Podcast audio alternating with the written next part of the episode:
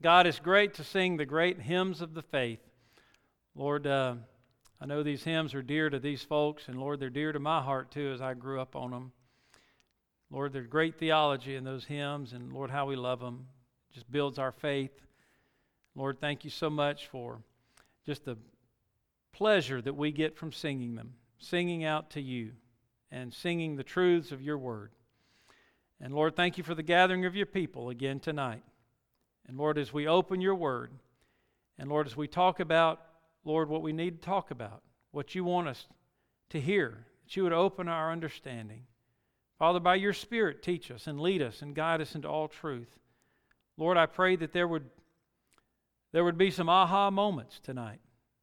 Father, you would help us to connect the dots of what's going on in our life with the truth that we hear tonight.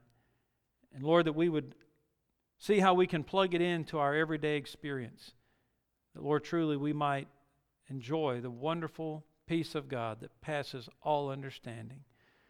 Just thank you, Lord, for each person here tonight. Speak into our lives. We pray in Jesus' name. Amen. So I'm going to ask you tonight, don't have to, I'm not asking you to answer out loud, but think about if somebody were to ask you, what's your biggest mountain? What's your biggest problem? What's the biggest obstacle, the biggest thing in your life? How would you answer that question? Well, some might say, Well, I have great financial need, and I do not have the ability to meet that need in and of myself.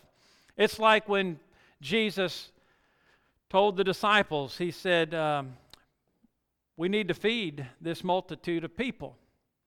And Philip said, Lord, if we were to work from now on, we couldn't raise enough money to feed this many people. What Jesus was saying was, here's the need, and Philip was saying, but we don't have the resources to meet it. But the scripture says, but Jesus already knew what he was going to do. And see, Jesus, Philip didn't know what Jesus was going to do. Just like you and I, we don't know what Jesus is up to. We don't know what he's going to do. It's like Bobby spoke of this morning. He's weaving that tapestry. We just get to look at it from the backside. We don't see the beautiful picture that, that God is at doing at work. Some would say, well, my biggest mountain, my biggest problem is my health. It's beginning to deteriorate, or it's it's already deteriorated, and, and that's the biggest mountain in my life. And I don't know how I'm going to get beyond this to overcome it. And uh, it's like the woman who had the issue of blood. And she had suffered like that for many, many years. And she said, If I could just get to touch the hem of his garment, I know that I would be made whole. And of course, she did. She touched the hem of his garment and was cured. For some of you, you would say the biggest mountain in my life is there's some crisis, some family crisis, or some personal crisis that you're going through right now. Maybe it's in your family, maybe it's on the job, maybe it's something else, but there's some problem that you're facing that uh, you just don't have an answer for? Well, I want to suggest to you that those neither of those things, none of those things are your biggest mountain. But I know that that's how we feel because that's how I feel. When I face a problem that's insurmountable and I see the great need and I see that my my resources, my strength, whatever it is is very limited and cannot meet that need then to me that becomes my biggest problem. And it can consume me, it can consume my thoughts, it can consume my emotions, and it can consume even my spirit towards God. And that's just not healthy. So I want to suggest to you, as I am learning, and let me just remind you, I am not preaching from perfection. I'm not preaching from arrival. I'm preaching from, I'm in the middle of the road with you.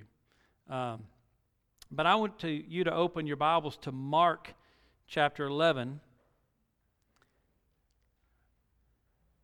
Mark chapter 11, Jesus said these words in verse 22 and 23. He said,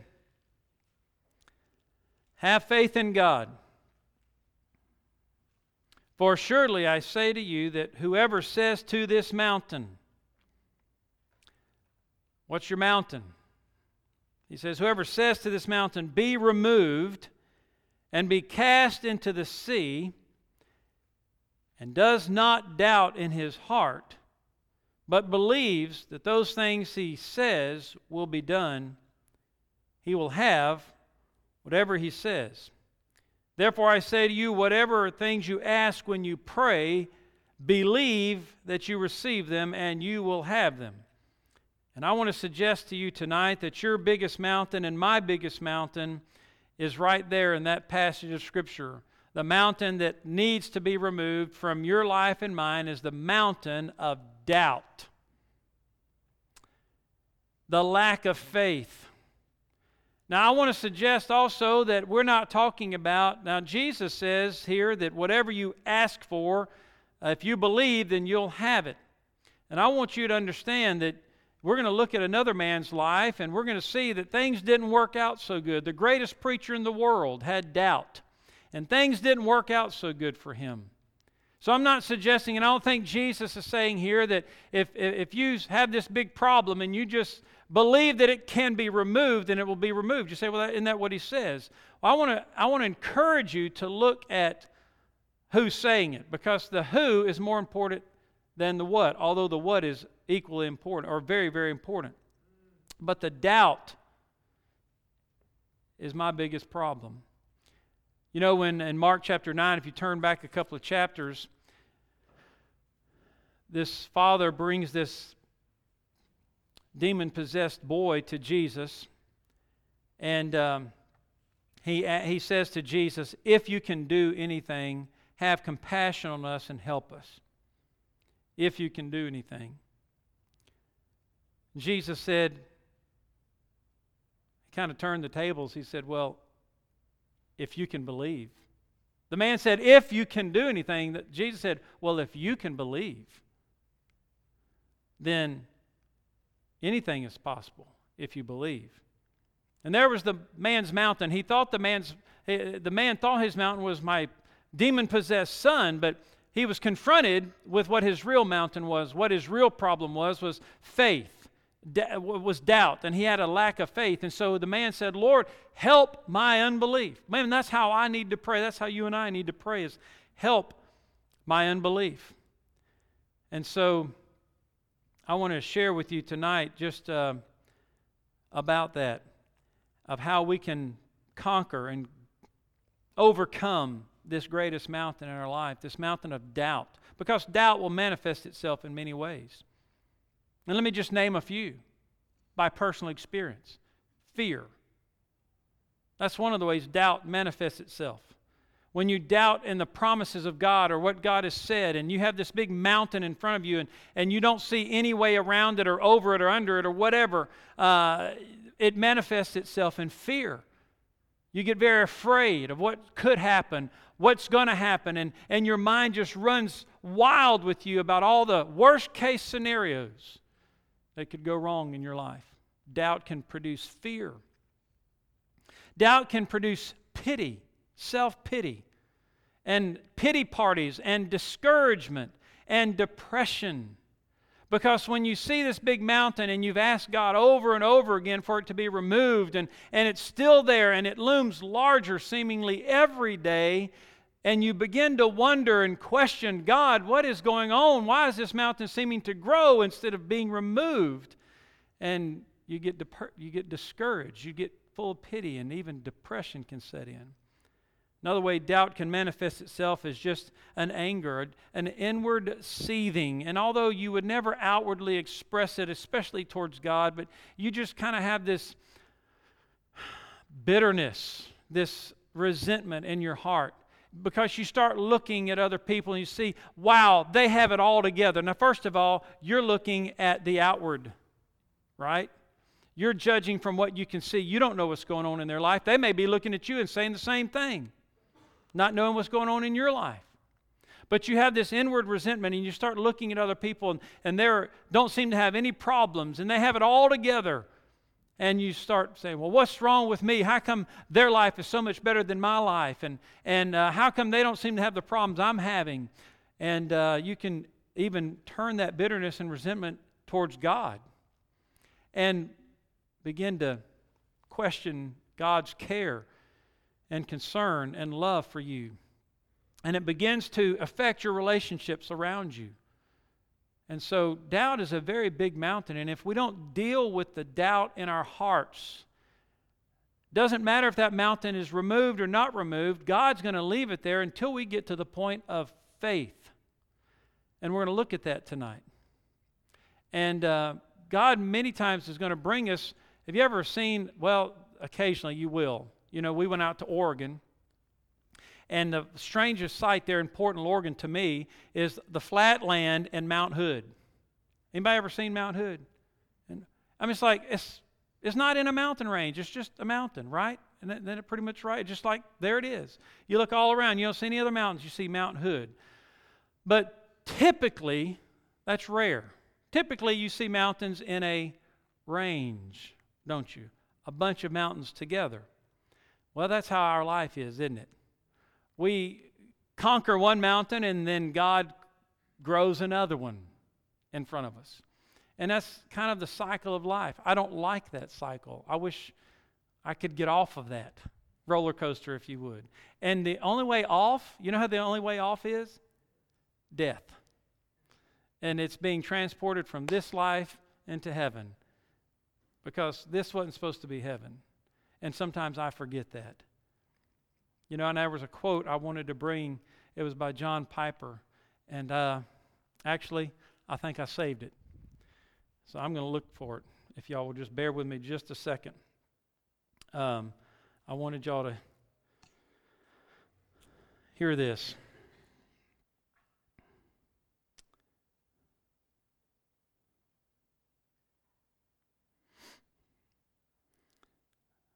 And when I read it, I thought, man, that's um, very convicting to me. He said, I don't want a comfort seeking, entertainment addicted, security craving, approval. I don't want to be a comfort seeking, entertainment addicted, security craving, approval hungry Christian. And I read those four things comfort seeking, entertainment addicted, security craving, approval hungry, Christian. Must be. Nobody else raised their hand.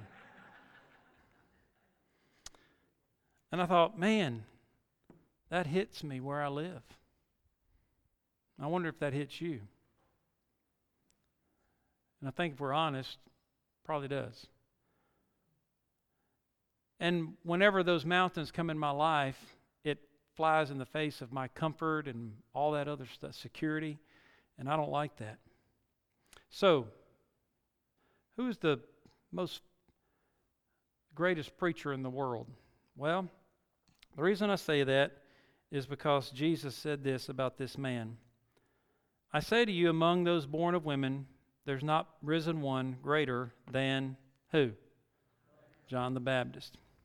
Do you know John the Baptist uh, was a great? He was indeed a great man. I want to. I want you to. I want to share with you a few of the things that he said about Jesus.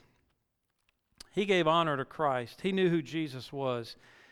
He said in Luke chapter three, uh, the people were trying to figure out who John was, and John said, you know, there's one coming who's mightier than me, whose sandal strap I'm not worthy to loose. He'll baptize you with the Holy Spirit and fire.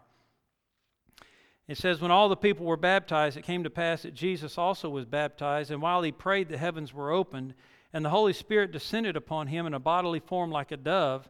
And a voice came from heaven which said, You are my beloved Son, in whom I'm well pleased. And the Holy Spirit had already revealed to John that when John sees that happening, he's going to know then who the Messiah is. Now, he was, of course, first cousins with Jesus. And we come to John chapter 1, and Again, John was bearing witness to Jesus, and says, This is the testimony of John when the Jews sent priests and Levites from Jerusalem to ask him, Who are you? He said, I am not the Christ. They said, Well, who are you? Elijah? Are you the prophet? He said, No. Then they said, Well, who are you? And he said, I'm the voice of one crying in the wilderness, Make straight the way of the Lord. And then they ask him, saying, Why then do you baptize if you're not the Christ, nor Elijah, nor the prophet? And John says, I baptize you with water, but there stands one among you whom you do not know. It is he who is coming after me, who is preferred before me, whose sandal strap I am not worthy to loose. Then John saw Jesus coming toward him and said, Behold, the Lamb of God who takes away the sin of the world. And in John chapter 3, again, John's bearing witness to Jesus. And he says, You yourselves bear witness that I said, I am not the Christ. I've been sent before him. And he says in verse 30, He, Jesus, must increase, I must decrease. He who comes from above is above all. He who is of the earth is earthly and speaks of the earth. He who comes from heaven is above all. And then he says, For he whom God has sent speaks his words of God, for God does not give the Spirit by measure. He who believes in the Son has everlasting life. He who does not believe the Son shall not see life, but the wrath of God abides upon him. So, this is John the Baptist preaching about Jesus. Jesus said he was the greatest preacher in all the world. It doesn't matter if you're a preacher. Doesn't matter if you're a great Christian and that you've been a Christian all your life. There's going to come a point in time in your life that the mountain is going to be so deep, so tall, and the valley is going to be so deep that you're going to face periods of doubt in your life. And you're going to wonder about God. Did that happen for John the Baptist? It most certainly did. John was faithful to preach the truth of Jesus Christ. He stood up and he confronted sin and he called people to repentance and he rebuked sinners. And that's what landed him in prison. And turn to Matthew chapter 11. We read these words Matthew 11, verse 1. It came to pass when Jesus finished commanding his twelve disciples that he departed from there to teach and to preach in their cities. Matthew 11, 2. And when John had heard in prison, so John's in prison, he had heard in prison about the works of Christ, he sent two of his disciples and said to Jesus, Are you the coming one, or do we look for another? Now, didn't I just read for you in Luke chapter 1 and 2 and in John chapter 1 and 3 that John was absolutely, positively, thoroughly convinced that Jesus was the one? Didn't I just read that? And now he's in prison. He's hit the rock bottom point of his life, and he's beginning to doubt that Jesus is who he said he was the greatest preacher in the world. Man, that ought to minister to you. Because if it happened to John the Baptist, do you think it's going to happen to you? Sure, it can. He began to doubt because he hit a mountain that he couldn't climb. And there's coming a time in your life, if you're not already there or had, have already been there, that that may happen to you. And Jesus answered and said, Go and tell John the things which you hear and see. And in verse 5, Jesus is quoting the prophet Isaiah The blind see, the lame walk, the lepers are cleansed, the deaf hear, the dead are raised, and the poor have the gospel preached to them. Jesus was saying to John, John, I just look at what the how I am fulfilling the prophecies of Scripture and look at the good things that I am doing. And Jesus said, And blessed is he who is not offended because of me. And we'll come back to that in just a moment. So, the most spiritual preacher greatest preacher in all the world, began to doubt God because he was at a low point in his life. But Jesus said, How? He said, if, if you speak to this mountain, if you have faith. Now, another gospel says, if you have the faith as a grain of a mustard seed, you can say to this mountain, Be removed and be cast into the sea.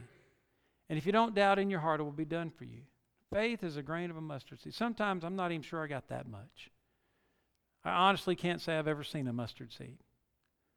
They say it's a really small, small seed. Jesus said, if you got that much faith, and see, that's where the real battle is for me and for you, is faith. Now, listen, this really hit home with me two years ago when my sister died because I had faith in the desired outcome. But is that really faith?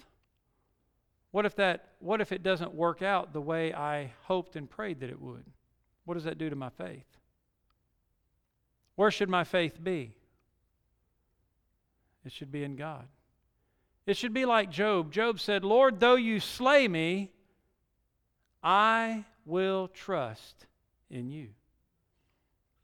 Though, Lord, you don't give me what I'm asking for. And Lord, even if you don't give me any explanations of what's going on, you got to understand, Job didn't, he wasn't privy to what we're privy to. And he didn't know about this conversation between God and Satan. Even if it doesn't work out, Lord, then I'm still going to trust you. So how can we how can we cast our mountain of doubt into the sea? If the doubt is our greatest mountain, that's what we need to speak to. You see, that need, that problem in your life, yes, that's a mountain, but compared to your doubt, and fear and everything else that how it manifests is really that need is just the molehill and god is really wanting to deal with the mountain of doubt in your heart and my heart so how do we cast that doubt into the sea how do we speak to it and that's why i'm going to ask you to turn to the most familiar passage about this that you can and when i ask you to turn here you're going to go oh we're going there james chapter 1 And I want to show you from this passage how to count, how to cast your mountain of doubt into the sea. And listen, I'm not preaching from having been there. Not even sure I've done this yet. I'm preaching really to me, for me, but for us, because this is what I need to do. This is what we need to do. So James says, verse 2, don't you love this verse? My brethren, count it all joy when you fall into various trials. Boy, that reads easy, doesn't it? How does it live? Hard. And he goes on to say, knowing that the testing of your faith produces patience, but let patience have its perfect work, that you may be perfect and complete, lacking nothing. And then in verse 12, blessed is the man who endures temptation. For when he has been approved, he will receive the crown of life which the Lord has promised to those who love him. So let me just share with you four quick ways how you can cast your mountain of doubt into the sea. First of all, count it all joy. Count it. Count it. Reckon it. Consider it. Call it. Whatever you want to say, count it joy. He's saying, consider it joy. That's hard to do. To have a joyful attitude. Here's what one person said about this make a choice to rejoice. What did Miss Tana say on that trip? Choose joy. On the 412 trip, she would that was her phrase. She would tell the girls and the kids over and over, choose joy, choose joy. And you know, you can choose joy. Do you know joy is a choice? You can't help the happenings around you. Circumstances happen, good and bad, all around us. It's called life on this earth. And if we base our emotions on what's happening, we will be unhappy or happy. But you can choose joy. That's why it says count it joy. That's a choice. It's not an emotion, it is an act of the will. Do you know you can choose joy? Even when you don't feel happy? It's an act of the will. You exercise your will to rejoice. Paul said it, Philippians 4 4. Rejoice in the Lord when things are good. Always. And again, I say, rejoice. 2 Corinthians 12, Paul learned this lesson. How did Paul learn this? Well, he had been stoned, he had been shipwrecked, he had, he had been beaten, he had been all kinds of things bad that happened to him. He now has this thorn in the flesh, and he had begged the Lord to, to remove it. God, take this mountain from me, take this thorn from me. And, And God said, My grace is sufficient for you. My strength is made perfect in weakness. And so Paul learned to more, uh, he said, Therefore, most gladly, I rather boast in my infirmities. In verse 10, I take pleasure in infirmities, sickness, reproaches, needs, persecutions, distresses for Christ's sake.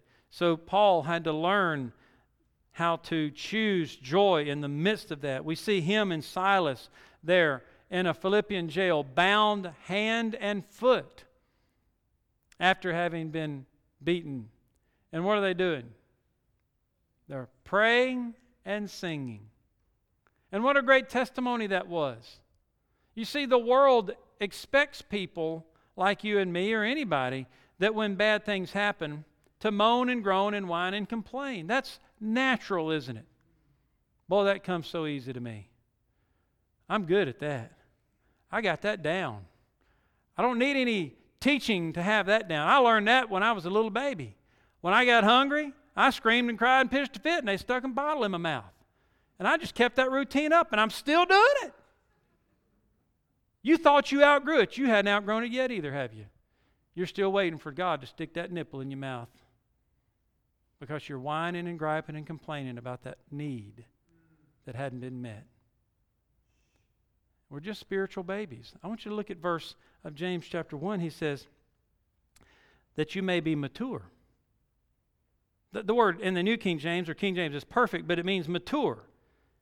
God wants you and me to grow up. And, and uh, it's hard. It's hard to grow up. You see, choosing to rejoice leads us to maturity. Murmuring stifles maturity. I'm not going to grow as long as I whine and complain.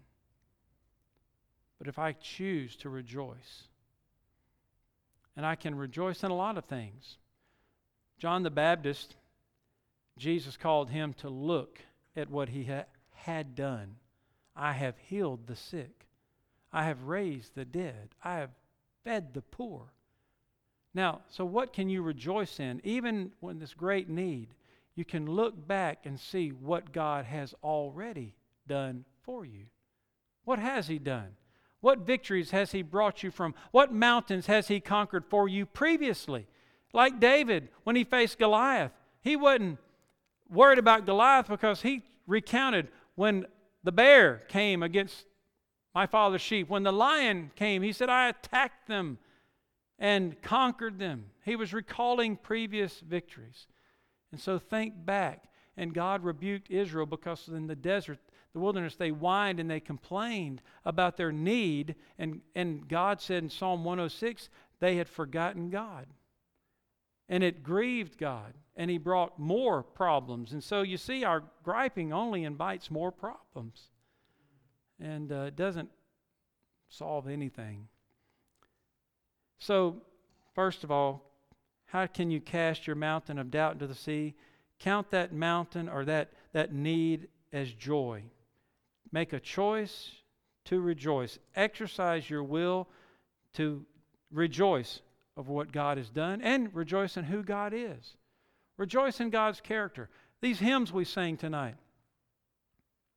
Man, those they lift your spirits. Praise songs, worship songs.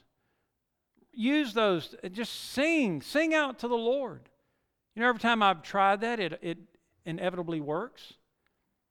Even though Saul had been rejected by God and now David had been anointed, David was now the, the harpist for Saul. And a distressing spirit was sent from God to Saul. But whenever David played the music, the spirit left him. You know, and there's rejoicing. Lift, so count it, make a choice to rejoice. Do whatever it takes to count it, consider it joy. Secondly, he says, knowing that the testing of your faith produces patience. You need to remember that God's at work, He's doing something in you. How, do, how can you cast this mountain of doubt into the sea, realize that this need is God's hand in your life. Bobby talked about that this morning. What was it, Bobby? Don't reject the, the weaver's hand. You know, don't resist it. And uh, God is doing something. He says, Know that this test is producing something. God's doing something in your life. He's working on this beautiful tapestry of your life. And He cannot do it without this particular test. So we need an understanding mind, knowing that God is doing something, knowing, as somebody said, we have a, the first one, make a choice to rejoice. Here's the second one, knowing that you're growing. Understand that. I want to speak to this mountain of doubt and fear and worry and all that stuff. I, I want to count this joy. I'm, I know that God's doing something. I, he's working on me, He's growing me. Bobby talked about the tapestry this morning that God was at work weaving, and, and I thought about, not this morning, but uh, for this message, I thought about a recipe. Um, sometimes, now you ladies, some of you are so experienced at cooking, you don't need a recipe.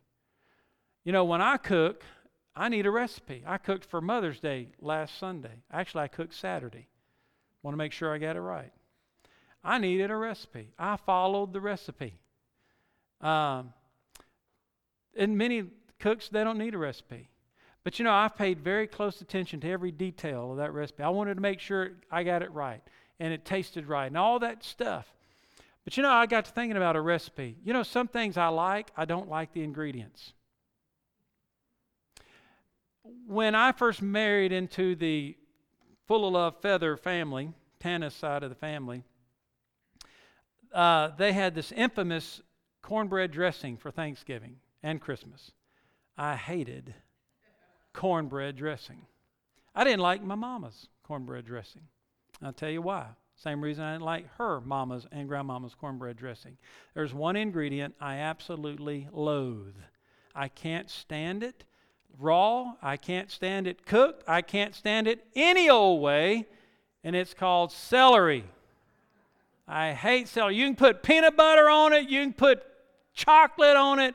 It's nasty. Amen. I hate celery. But you know what? Over the years, I began to develop a taste for grandma's cornbread dressing. And now it's the staple. It's one of my favorites. It's what I look forward to. I still, I, to this day, love her cornbread dressing. And, but I cannot, I still hate celery. And, and think about it like this some of the ingredients that God is using to make you and con- to conform you to the image of Christ, you hate.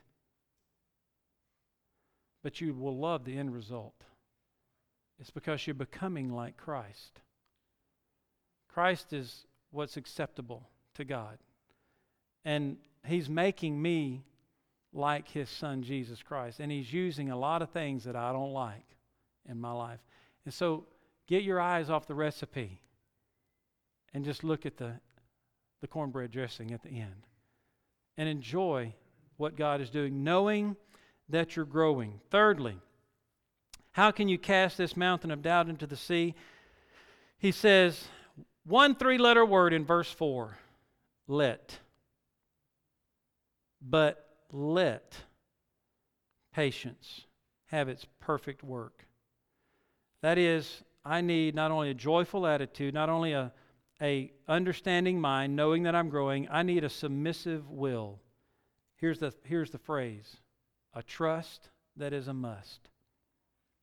I need a, a submissive will. I need to cooperate with God. I need to let God do this His way. I have a better way. God, I can learn what you're trying to teach me without this, right? Isn't that what we bargain with God? We always think we have a better way. But I need a submissive spirit. I need to let God have his way. But what I have found in my life is much of the time I've been resisting his hand. Bobby spoke of that this morning. I've been resisting the hand of the weaver. I've even thought, Lord, do you even care that I about this? Do you even and I know he does. But sometimes knowing it and feeling it are two different things. You know that, don't you? You know, and I resist. I mean, can you imagine a mere human being resisting the work of God in your life and not letting God have his way? I talked about one of the manifestations of doubt is self pity. And self pity is really just an inner anger against God. When I read that the first time, somebody else said that, it really hit me. Lord, I'm sorry. I, am just as guilty as the children of Israel, griping and complaining in the wilderness. You know, I'm full of self pity and groaning about the things I don't have, and I've forgotten about the things I do have and the things you have done for me. And I'm, I'm just expressing anger towards you. And that's, I would never say that to God. I would never say, God, I'm angry at you. But my, my, the way I felt really was. And you remember what Jesus told John the Baptist, or he told the disciples, he said, Blessed is he who is not offended at me. And I, was, I got, I'd get offended at God. I know y'all are more spiritual than that. You'd never say or think, Well, God, if you loved me, or God, if you really cared about me, you wouldn't let this happen. Why are you letting this happen, God? And I would, I guess, feel offended at God.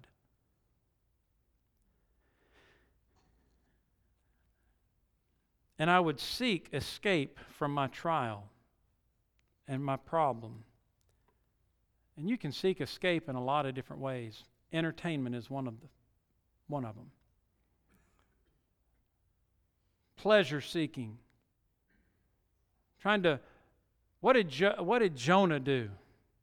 He hopped a boat going the opposite direction. That's kind of what we do when God is trying to work in our life and we don't like it. We jump on the boat of pleasure or entertainment and we want to go a different direction and for- forget and escape. And God wants us to cooperate with Him. One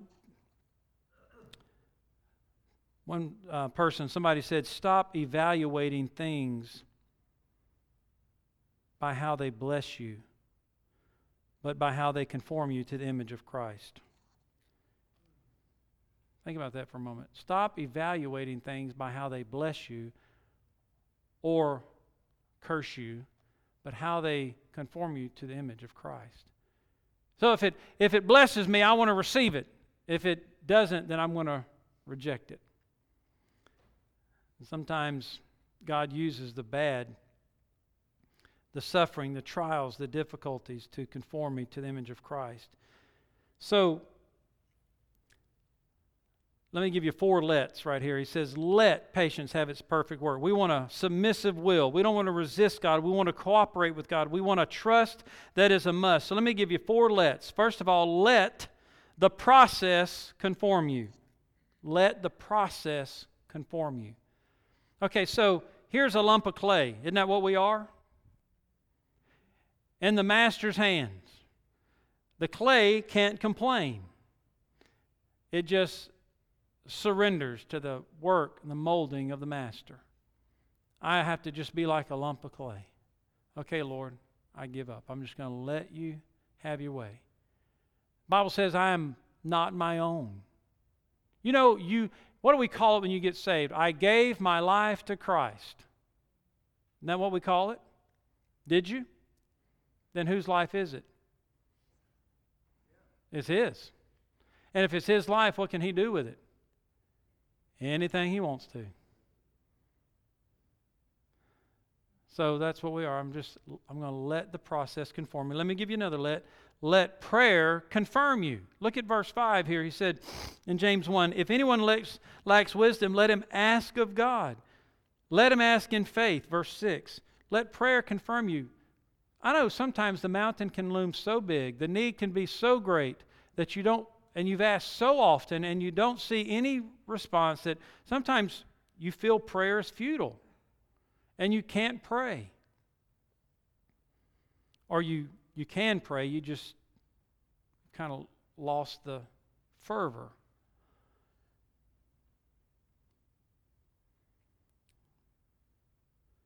So sometimes prayer just needs to be like Peter as he's sinking in the waves Lord, help me. Lord, help me. Like the man with the demon possessed son, Lord, help my unbelief. Lord, help my unbelief. God, forgive me. So let prayer confirm you. Third, let is let the promise comfort you. This is where you turn to the Word of God. You begin looking in His Word for promises and, and you hang on to those promises. You don't let them go.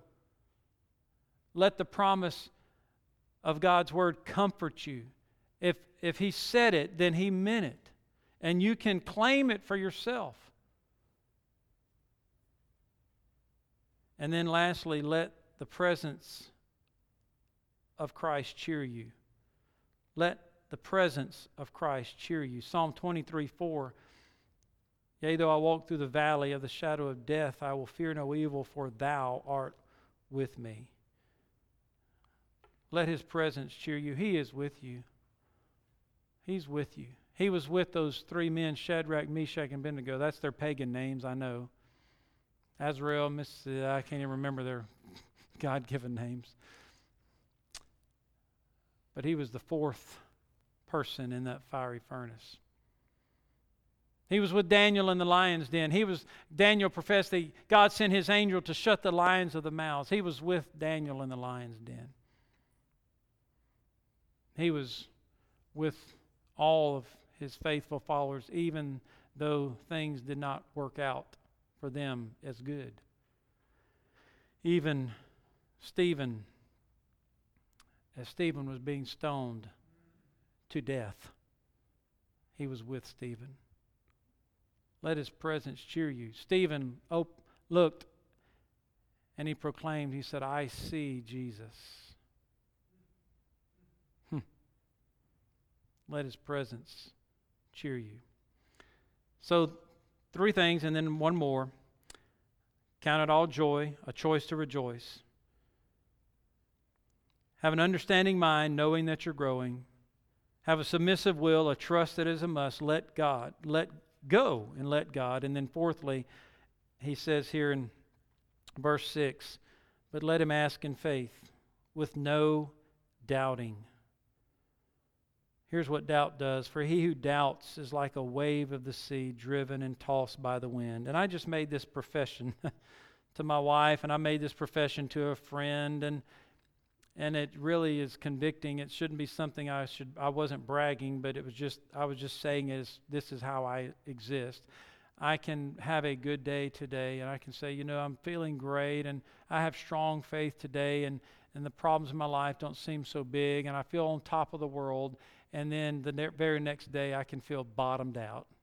Or I've, I've even said this I, this particular hour or two, I'm feeling great, and then two hours later, I'm back, I'm at the bottom. It's, sometimes it's not even days, it's hours. Sometimes it may even be minutes. You just don't ever know. See, that's what doubt does.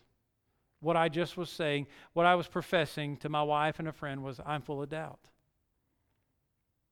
I'm like a wave of the sea driven by the wind. If the wind's blowing fair, I'm, I'm great. If, it, if it's blowing foul, then, then I'm tossed and turned and twisted and messed up.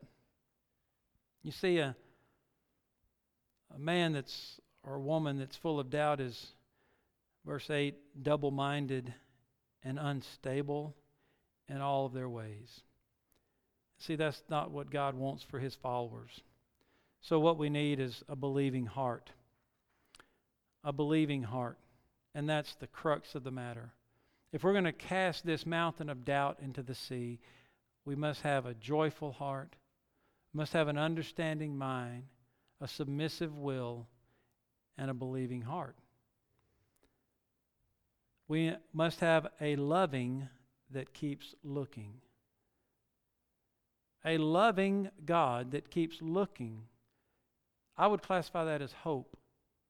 Don't let yourself become hopeless no matter how long the answer is being delayed. Do you know what it says in Hebrews? This strikes me too. Chapter 11 is the hall of faith, and it talks about all these great men and women of faith, but it says, These all died not having received the promise. well, thanks, God. That's encouraging. What if you don't get what you're asking for? Do you still love the Lord? And Are you still looking for his blessed return? Is your hope still solid? Can your faith still be strong? You see, if your faith is in a desired outcome, then the answer is no. But if your faith is in God, no matter what happens here, it can't be shaken. We must trust God's character. Here's what somebody said God had one son without sin. Listen. God had one son without sin, but he had no sons without suffering. Do you think God's going to spare you and me from suffering if He didn't spare His own Son from suffering?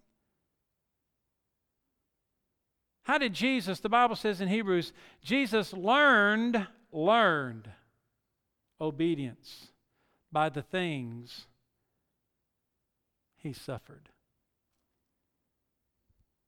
And if Jesus, the Son of God, had to learn that way, then how do you think I'm going to have to learn?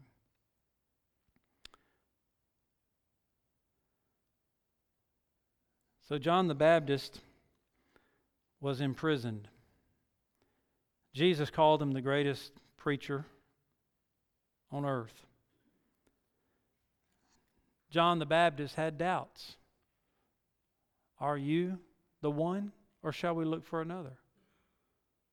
He had this mountain of doubt. At a low point in his life, Jesus called him to look at the prophecies, the Word of God that had been fulfilled. Look at the works of God that Jesus had done. How did it work out for John?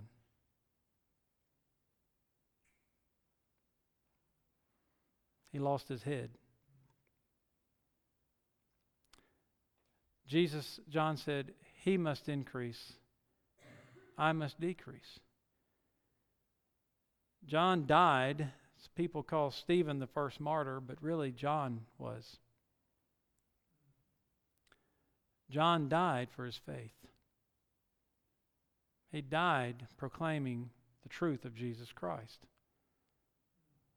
Yeah, he had a moment of doubt. Just like you and I have moments of doubt. But John was faithful. And I want to encourage you. You're going to have moments of doubt. But that doesn't mean you're not a child of God. That doesn't mean that God is not faithful. And it doesn't mean that you're not full of faith either. It means that you're a human being and that you, like John the Baptist, struggle. It comforted me to know that Jesus called him the greatest preacher, and I pale in comparison. It comforted me to know that who Jesus called the greatest preacher had doubts, and me, a preacher, I have doubts too. But that doesn't mean I don't know who God is. It doesn't mean that I don't know what God can do. It just means I'm human and I struggle. And God wants you and me to know that He is God and we are not. And He is the master weaver, as Bobby told us this morning. He's the master chef, putting the ingredients in the recipe. He's the master potter. He's the master shepherd. And we just need to follow him. So, those are four ways you and I can speak to this mountain of doubt. Count it all joy. Choose to rejoice Know that you're growing. Know that this, this need is, is God at work in your life, conforming you to His image. Surrender your will to His. Let Him have His way. And trust Him. Trust Him. Like Richard said a moment ago when you can't see His hand, trust His heart. Even when God's not, you don't think He's doing anything, you have to know that He is. So these are ways that we can speak to our greatest mountain. It's not that need, it's the doubt in your own heart that God's loving you, that He cares, that He's doing anything. Just speak to that mountain, cast it to the sea, and have faith in God. So we're going to close with that hymn. June, one, one more time.